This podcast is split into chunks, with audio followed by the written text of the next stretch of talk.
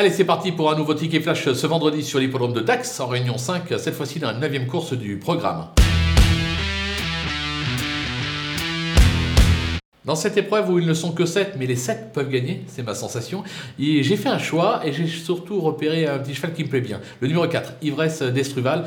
Euh, elle avait débuté sa carrière par deux victoires sur les balais avant d'obtenir une cinquième place. Pour ses débuts sur le steeple, le dernier coup, une probante troisième place. Je pense qu'elle est perfectible. C'est l'entraînement très sérieux de la jeunesse Macaire.